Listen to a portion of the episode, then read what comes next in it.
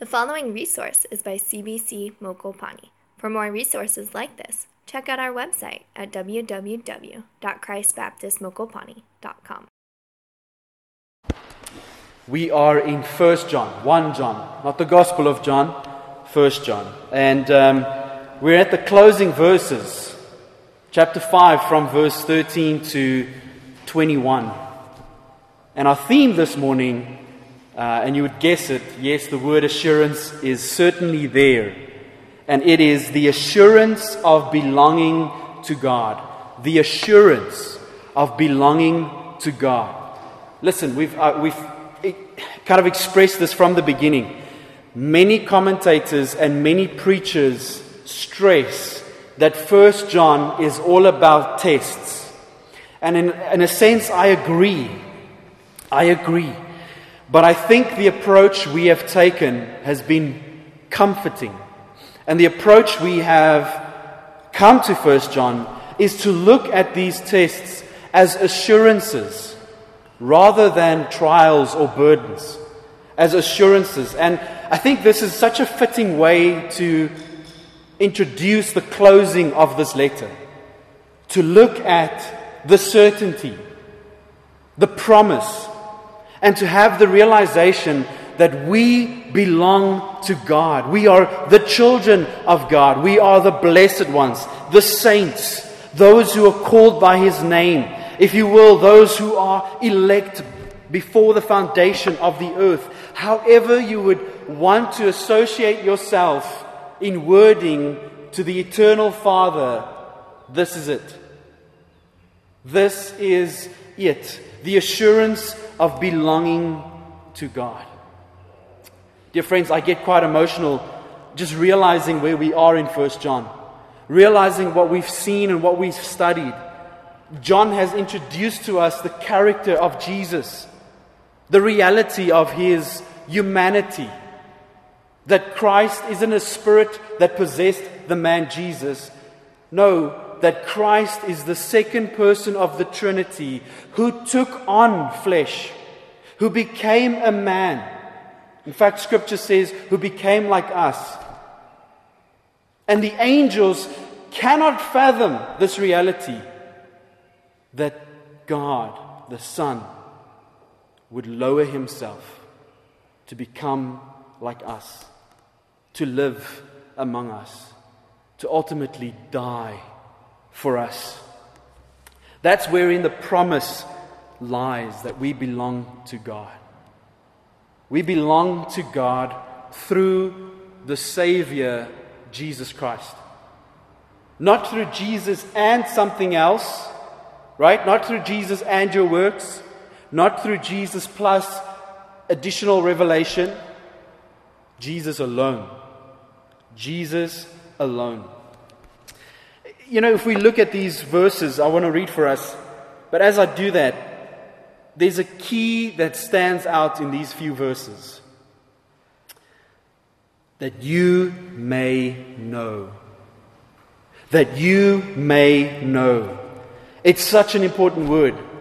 Listen, if you're a Christian and you don't know Christ or the character of Christ, you don't know His word, you don't know His promises, I think it can be very overwhelming. It can be very unsatisfying because you have no assurance. There's no true reality of who you are. But let's read together. And we trust that Jesus, through His Holy Spirit and through His Word, will speak to us this morning. John writes and he says, I write these things to you who believe in the name of the Son of God, that you may know that you have eternal life. And this is the confidence that we have toward Him that if we ask anything according to His will, He hears us. And if we know that He hears us in whatever we ask, we know that we have the requests that we have asked of Him. If anyone sees his brother committing a sin not leading to death, he shall ask, and God will give him life.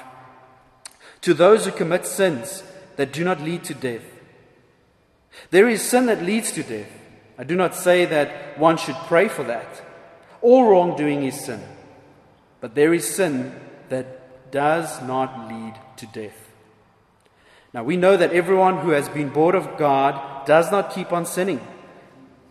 But he who was born of God protects him, and the evil one does not touch him. We know that we are from God, and the whole world lies in the power of the evil one. But we know that the Son of God has come and has given us understanding, so that we may know him, he who is true. And we are in him who is true, in his Son, Jesus Christ. He is the true God and eternal life. Little children, keep yourselves from idols. John has taught us so much about Christian assurances. In this letter, John has told us that we can know who God is. John has told us that we can even know whether we are in God or not. John has told us that this is the last hour. It's been a long hour, but this is the last hour, right? We can know the truth. We can know that Jesus is righteous. We can know that we will be like Jesus. We can know that Jesus came to take away sins. We can know that Jesus is sinless. We can know that we have passed out of death into life. We can know love. We can know that God abides in us. We can know the Spirit of God. We can know the spirit of truth and the spirit of deception. We can know that we love God's children. But this morning, John once again assures us that we can know that we have eternal life, that God answers our prayer. And when I get back, Lord willing, we'll look at how we can trust in the reality we won't persist in sin that we can know the Son of God has come and he has given us understanding. But, friends, this morning, two very important points. Two very important points of how we can have the assurance that we are God's possession, that we belong to Him, that He is ours and we are His. Verse 13, John says, I write these things to you who believe in the name of the Son of God, that you may know that you have eternal life. Man, that is a blessed passage. If, if, if, if that was the focus of every Christian, to assure one another of this reality, I'm telling you, it would resolve possibly all of the divisions in church. You want to know why division exists within church? It's because we're not eager to encourage one another. We're not eager to give each other the comfort that we belong to Jesus. No, no, we don't do that. We don't do that. But here's the thing God shows us and reminds us that we have eternal life. In fact, two weeks ago, when we were studying the, the first couple of verses before this, um, from verse 6 through 12, we looked at a court case, right? Of five witnesses in a court case. And these five witnesses, their goal is to tell us that Christ truly is who he says he is. And one of those witnesses is this your eternal life. Your eternal life says that Christ is who he proclaims to be. If there is no eternal life, then there's no witness to Christ. There's no guarantee of his work. But because Scripture says we have eternal life in and through Jesus Christ, it tells us that Jesus Christ truly is God. Not a God, God the Son. And this has been John's desire throughout his writing. Look at 1 John chapter 1 verse 4. He says, "We are writing these things so that our joy may be complete." We've studied this. What joy? What joy? The joy of their assurance is this salvation. Your salvation. If you come to me and tell me that you believe in Jesus Christ as your Lord and Savior, and I don't experience joy, then there's something wrong. then there's something wrong. Apart from all superficial judgment, we spoke about judgment on Thursday. I shouldn't look at you and say, well, okay, but show me your fruit. No, no, I should rejoice because that's a testimony. I should be glad in that testimony. Listen, when your fruit shows something else later, then it's a different story. Then, as a brother, I need to rebuke you and comfort you with the truth. But John goes on to say this to us this morning. And this is what give us, gives us joy as the Christian. I write these things to you who believe in the name of the Son of God, that you may know that you have eternal life. My dear friends, if any one of you is here this morning and you don't know eternal life, please listen carefully. Please listen carefully because John pleads with us to know what it's like to be born from death into life.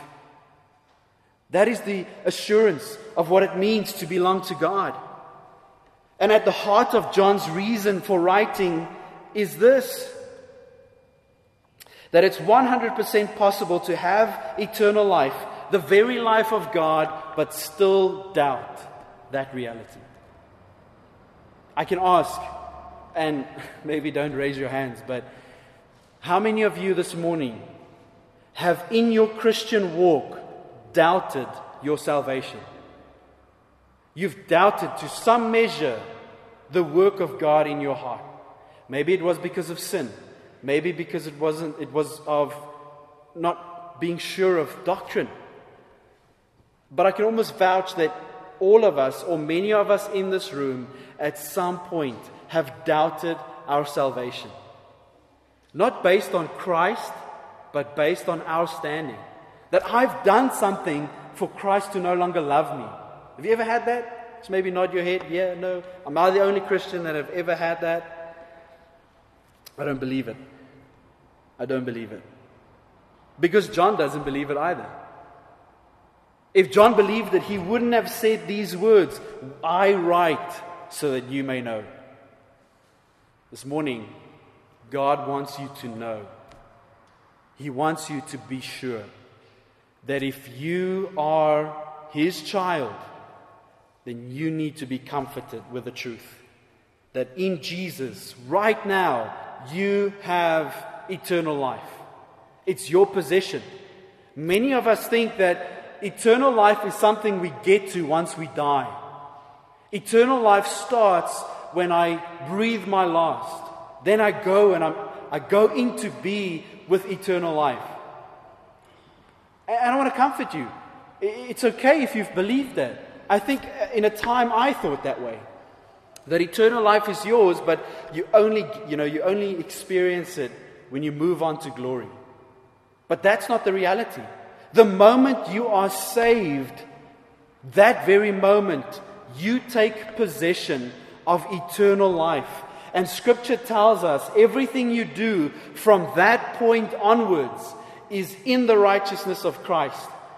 And at the final day, when we stand before God in judgment, righteous judgment, the works we have done as Christians will be tested by fire, and that which remains will be rewarded. What does that tell you about eternal life? You're experiencing it now. You have this life through the Holy Spirit now. It's not something you take possession of later. You have this now. And John wants us to have this awareness. He wants us to have this reality that right now I am living in this eternal life that glorifies Christ. Friends, I realize that, that doubt can come. Doubt is almost always lurking at the door, waiting for us to open it, waiting for us to invite its presence. But that's not what Christ wants for us. Christ doesn't want us to doubt our salvation. He doesn't want us to doubt our eternal life. How can we know? The Lord has given us, verse 13. He has given us these very words And therefore, my invitation is this, my dear friends whether you've been a Christian for 40 years, 50 years, 60 years, whether you've been a Christian for six months, come to Jesus and confess your doubt. Confess your doubt so that you can experience the full assurance of being God's child. That's what John says. He is eternal life. And when you come to Christ, remember this your feelings will come and go. You're going to feel great. Maybe tomorrow you feel great. You feel great about being a Christian.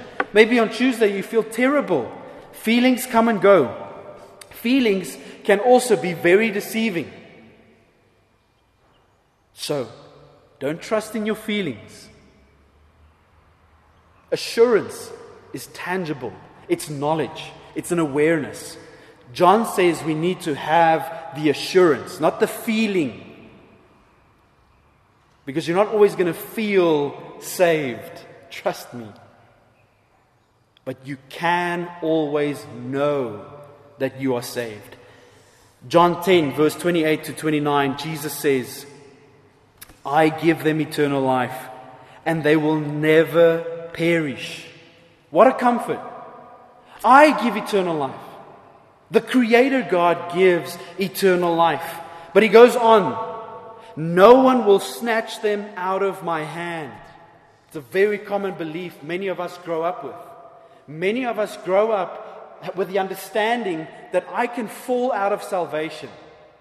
And, and once that happens, I need to quickly repent and trust in Jesus again so that I'm within salvation. Friends, that is a dangerous doctrine. Jesus says, No one can snatch you out of my hand. No one. You can't accidentally fall out of my hand and whoops, oh, you better repent and come back into my hands. Friends, that's dangerous. Jesus goes on to say, My Father who has given them to me is greater than all. What does that tell you? How do you come to Christ ultimately? by your initiation, by you stepping out in faith. No, the Father draws you to Himself. That's what Jesus says. My Father who has given them to me is greater than all. No one is able to snatch them out of my Father's hand. Dear friends, the same hands, metaphorically, that created everything that exists today is the hands that are holding you in your salvation. It's the hands that is holding your eternal life. Please stop believing that you can fall out of salvation. Stop believing that, that Satan or the demons can snatch you out of God's hands. Jesus is clear. Therefore, you can be assured of your eternal life. You can have this reality that you belong to God. And nothing can change that. Because of you? Because of the world? No. Because of God and His continuous work.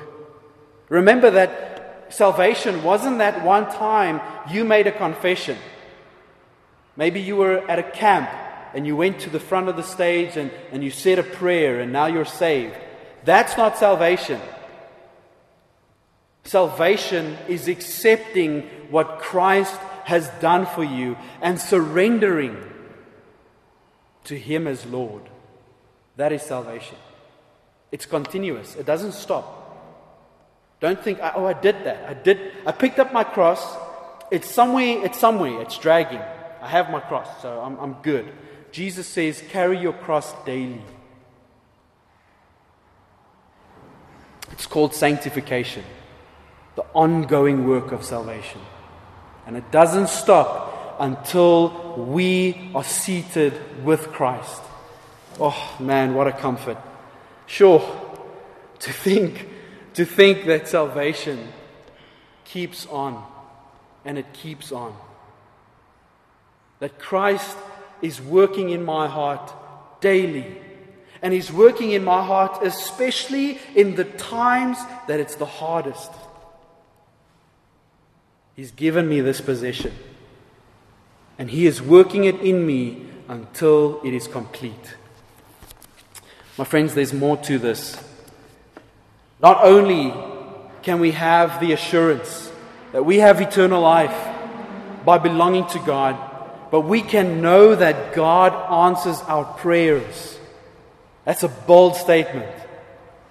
We can know or we can have the assurance that God answers our prayers. In fact, I'll read it again because there's, I think, one of the most difficult Bible verses to interpret is in this very portion. Let's follow along. And this is the confidence that we have toward Him that if we ask anything according to His will, He hears us. And if we know that He hears us in whatever we ask, we know that we have the requests that we have asked of Him. If anyone sees his brother committing a sin not leading to death, he shall ask God, and God will give him life to those who commit sins that do not lead to death. However, there is sin that leads to death. I do not say that one should pray for that. All wrongdoing is sin, but there is sin that does not lead to death. At first glance, it's quite a, a head scratcher. And, and you're okay, don't worry. We're okay. We'll understand it by God's grace this morning. Here's what John tells us with the assurance of eternal life, we get another confidence. This confidence that comes with us, with eternal life. And that is having your prayers answered. Having your prayers answered. Isn't that amazing? Listen, I want to tell you this morning God answers prayer, and that He answers your prayer. Is that a bit too charismatic? Hey? God answers prayer. As a church, listen, you can testify to this, isn't it? Let's go back to every bulletin we've printed with, with the prayer points at the back of it. How many of those points, by God's love and mercy, have changed into praise items? Anyone? I mean, come on. Am I the only one that's seen that? Weekly, we see that, man.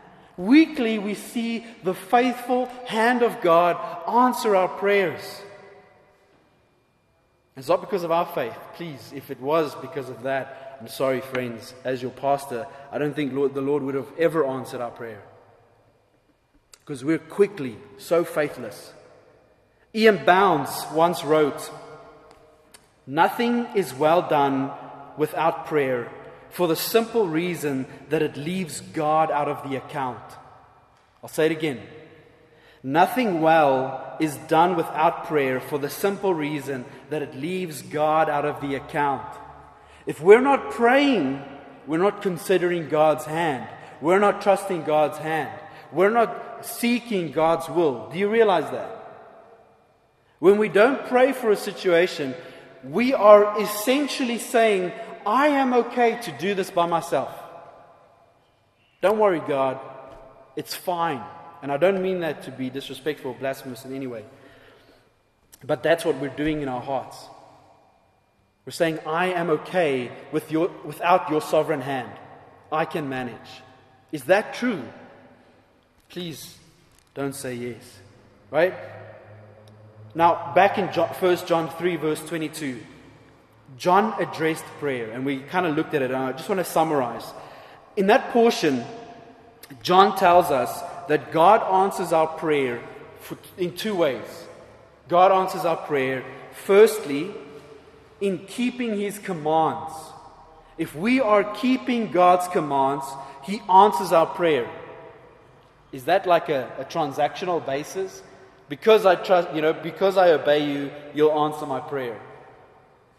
No, no, that's not the reason. The reason is He's answering prayer because we obey Him. What are we doing when we obey God? walking according to His will. Are you with me? When we walk according to God's will, He answers our prayer. Secondly, John tells us in 1 John 3 22, um, God answers our prayer when we do the things that please Him. It's the same point. When we are walking in accordance with God's will, He answers our prayer. He answers our prayer. But now, thirdly, thirdly, it's not just about walking according to His will. Verse 14 here says that we must ask according to His will. We should ask according to His will. Amen. Let's stop there. The three, the three keys to successful prayer. That sounds very extreme. But that's the reality. When you obey God, you are walking according to His will. Furthermore, Scripture says, when you ask according to His will, then there you have it. The guarantee that God will answer your prayer. Yes? No? Listen, John says we can be confident towards God when we pray. He tells us in these very verses, we can even be sure that He hears us when we ask.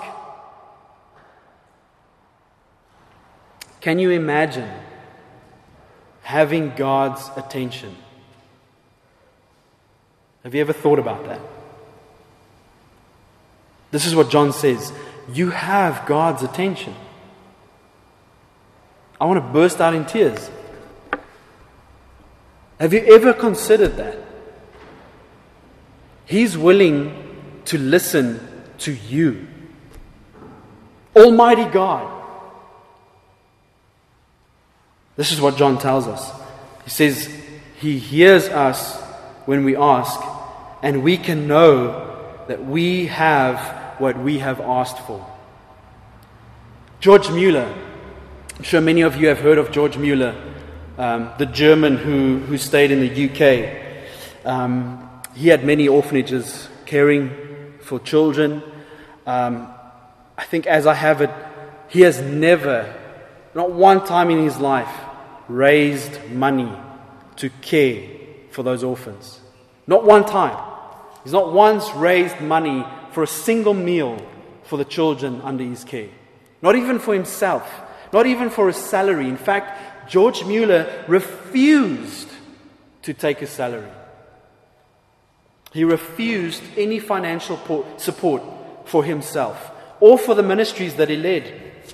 But this is what he once noted prayer is not overcoming God's reluctance, it is laying hold of his willingness. I think, again, you know, we have a wrong attitude or can have a wrong attitude in prayer. We think that we have to ask because God is reluctant to just give. He's not willing to give, He's not willing to listen. So we have to, you know, press God. We have to, you know, many, many charismatics refer to, you know, the wrestling of, of Jacob. You've got to wrestle God until He gives you that thing. As if God is reluctant, like He doesn't want to give us. We have to pin Him down and then He listens to us. No, no. George Mueller says prayer is laying hold of his willingness. It's being aware of the, the heart of God, the character of God, and, and knowing what he's willing to do for us as his children. That's what prayer is. Listen, it's, it's right, it's right to pray according to God's will. It's wise to pray according to God's will. Because God knows what's best. He knows the outcome. He, and here's the thing God also wants what's best. What is that? What is that? His glory, our good. His glory, our good. That's the best of God. Now, God's will, a lot of the times, is different from what we want, isn't it? Yes? No? Isn't it that you're praying, perhaps even now, you're praying for something and you just see no sense of, of what you're asking for from the hand of God? I think it's because you're not praying according to His will. You can pray according to God's will, and God's will is that the answer is no. And you don't like it, but that's His will. You can pray for God's will, and the answer is yes. And you can still not like it because you don't want the answer to be yes. Hey? That's the temptation, friends.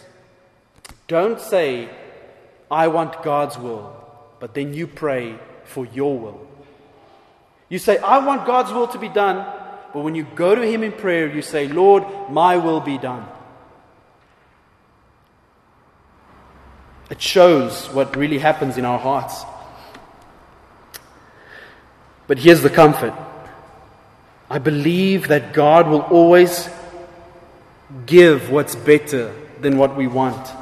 Romans chapter 12, verse 2 tells us God's will is good, it's pleasing, and it's perfect. Did you get that? God's will is good, pleasing, and perfect. Because of this, I should want what God wants for me. Because that gives me full assurance that God will hear me. And you say, But I'm suffering. And life is really hard and unpleasant. In fact, it's painful. Is that God's will for my life? Allow me to point to, to Joseph. Man, that guy had it pretty bad. Sold into slavery by his own family, imprisoned, you know, unjustly imprisoned, forgotten. And at the end, when he rescued his brothers, what does he tell us in Genesis? Joseph says, All these things they have meant for evil, but what? God meant it for good. You might sit there and say, Are you kidding me? Did God mean for Joseph to be sold into slavery and, and have a wretched life be thrown in prison unjustly, forgotten about, basically rotting away, and close to the end of his life, have him redeemed and save his whole family. Is that a good God? Of course it is. Of course it is. Because God will use the trial for his glory and for your good. Paul commonly says that he prayed three times for a thorn to be removed. Did God remove it?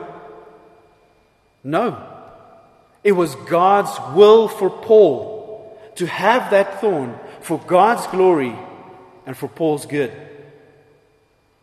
That's the will of God. We tend to think that the will of God is prosperity, it's good health, it's wealth, it's a comfortable life without persecution. If you think that about Christianity, you have not understood Jesus in the Gospels. In fact, Jesus says, I promise you that if you follow me, you will endure trials. You will be mocked. You will be persecuted. In fact, he tells his disciples, You will be killed. Do you want that? Is that God's will for your life? Here's what John tells us in these verses it's God's will for you to pray and for Him to answer you. That's God's will. Look at verse 16 and 17 again. He tells us this If anyone sees his brother committing a sin not leading to death, he shall ask, and God will give him life to those who commit sins that do not lead to death. There is sin that leads to death. I do not say that one should pray for that. But all wrongdoing is sin. But there is sin that does not lead to death. So not only are we praying for ourselves, not only are we praying for our you know, comfort and, and relief from trial. That's what happens in verse 14 and 15. But in verse 16 and 17, John tells us that our prayer also includes intercession. Intercession. It means to pray for someone else. It means to seek God's hand for someone else.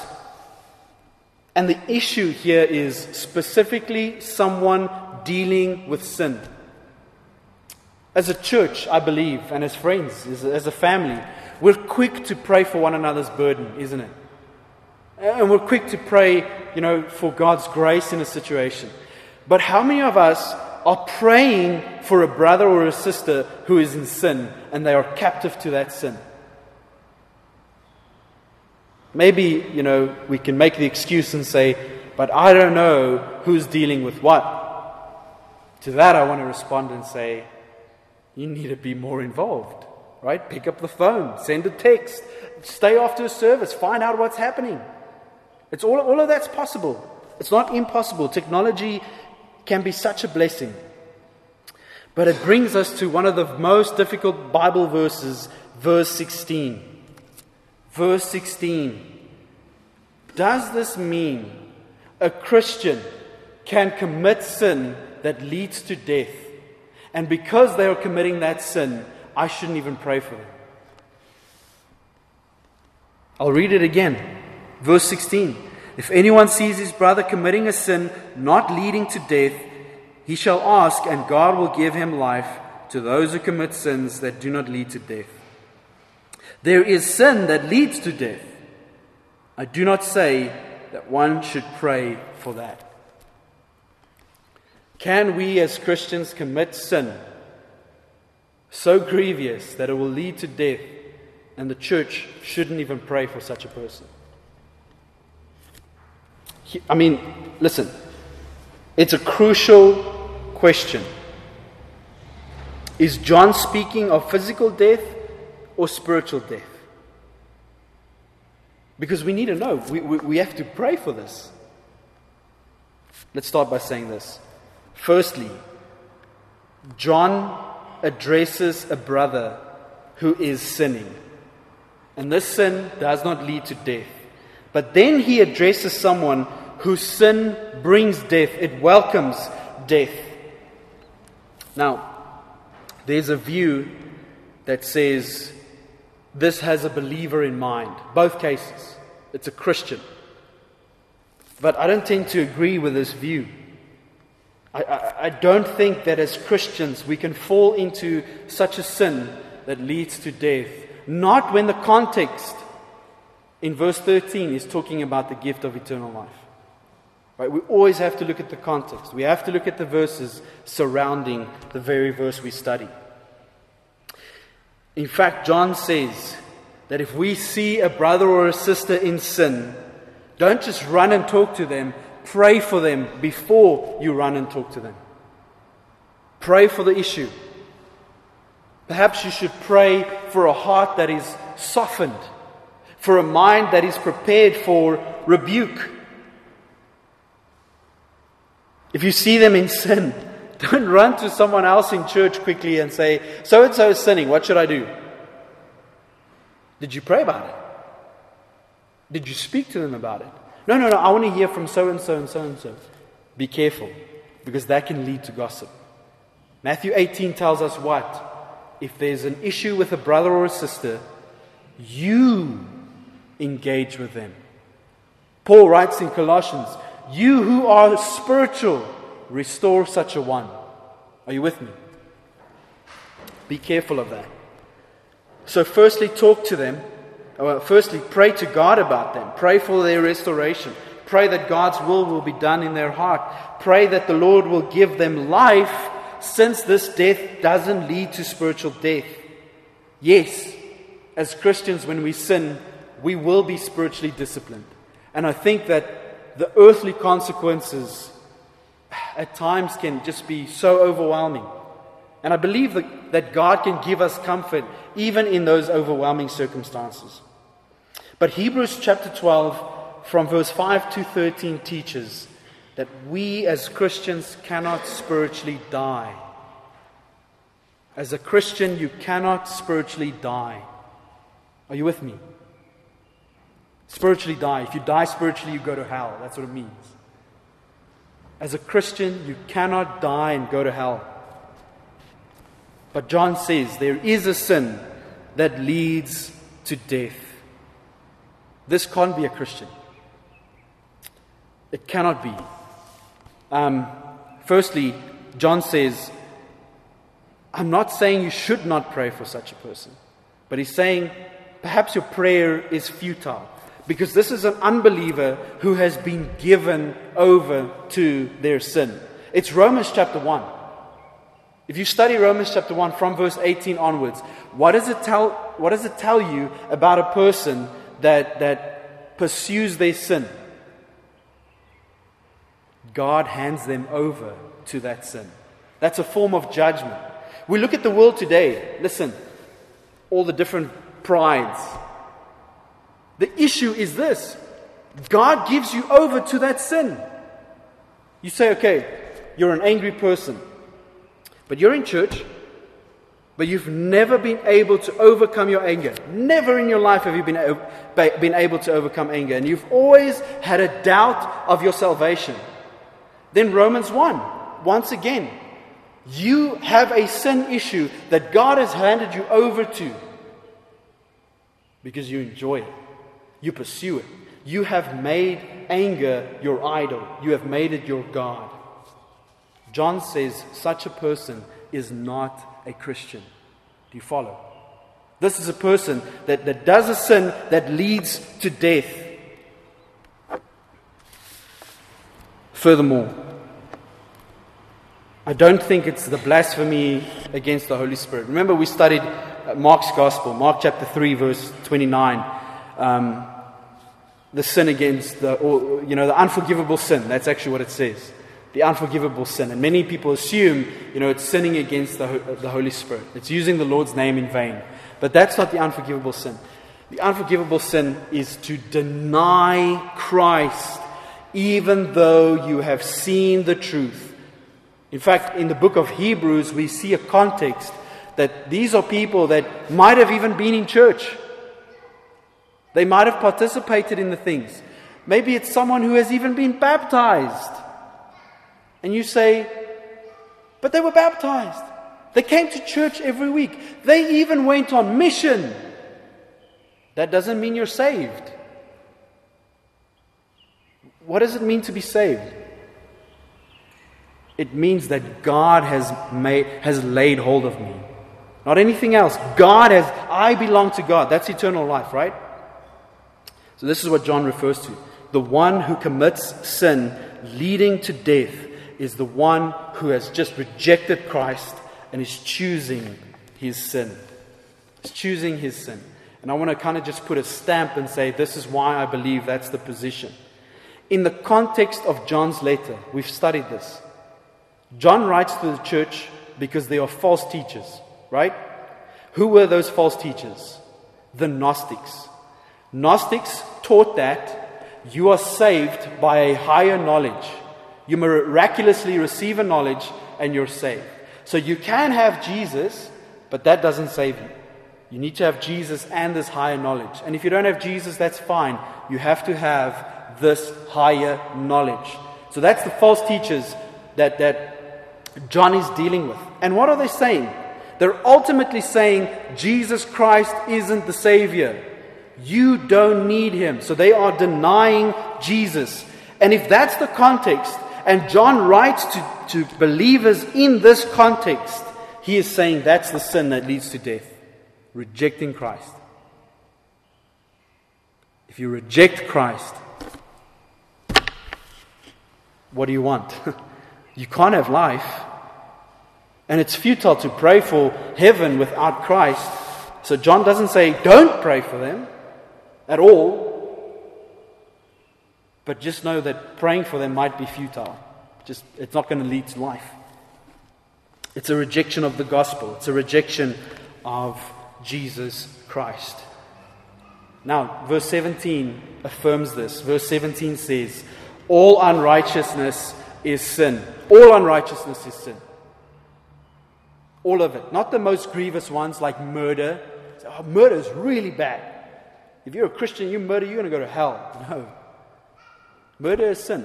In fact, we commit murder in our hearts. When you get angry at someone and you think, ah, I could strangle you, Jesus says, You have committed murder in your heart. You're a murderer.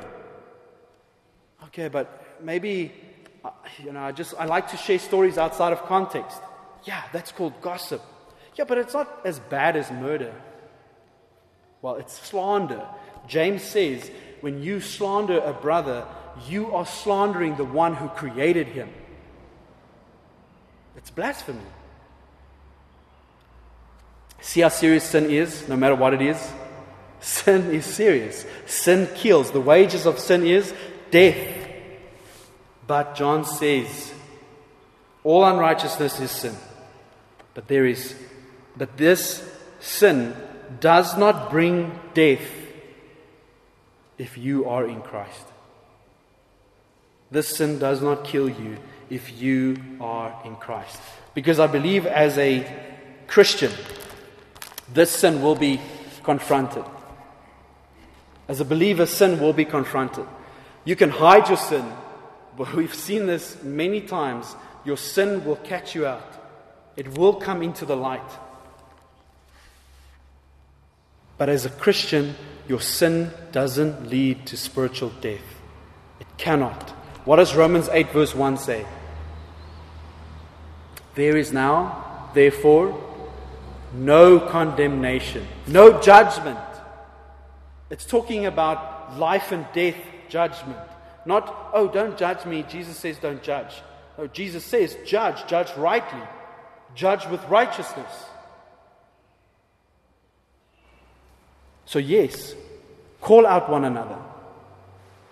Call out one another when you are in sin, but do that by firstly consulting the God who lends you his ear. And then you restore such a brother or sister. And in that instance, you will both have the assurance that you belong to God. Isn't it?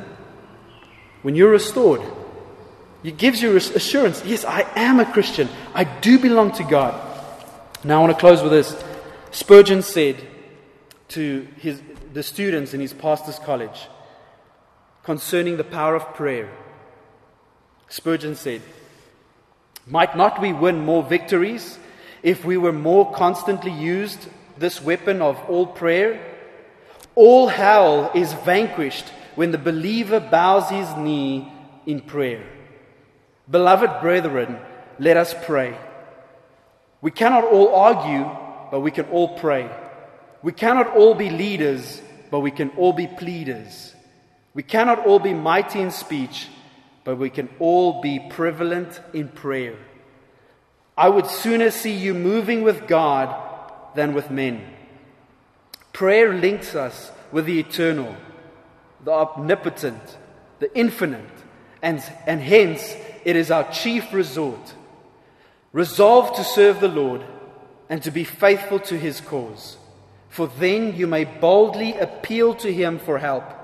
Be sure that you are with God, and then you may be sure that God is with you. Prayer gives us the assurance that we belong to God. Whether you're praying for God's will in your life, or when you're praying for God's will in someone else's life, praying for their restoration, rebuking them in their sin, prayer gives us the assurance that we belong to God. So, friends, I summarize. We can have assurance that we belong to God through His gift of eternal life. And because of this gift, because we stand on this truth, coupled with a life of prayer, we will know we are God's children. E.M. Bounds once again said, We must remember that the goal of prayer is the ear of God.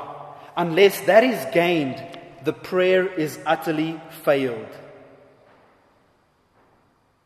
If you're not seeking God in prayer, He's not hearing you.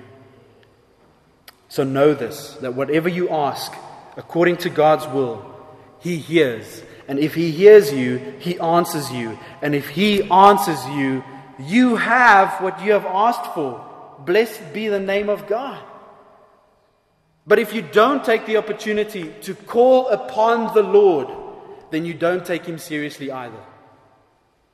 If you don't call upon the Lord, then you do not take Him seriously either. but we can know this for certain in the expression of my eternal life, I should want to be with God in constant prayer. Amen. We'll look at the three when I get back. Let's pray. Lord Jesus, I pray that we would be comforted to know these two truths, to know what it looks like to experience pers- uh, eternal life, to know that our sin cannot persist when we are considering the things that are above, when we set our minds to the things that are above.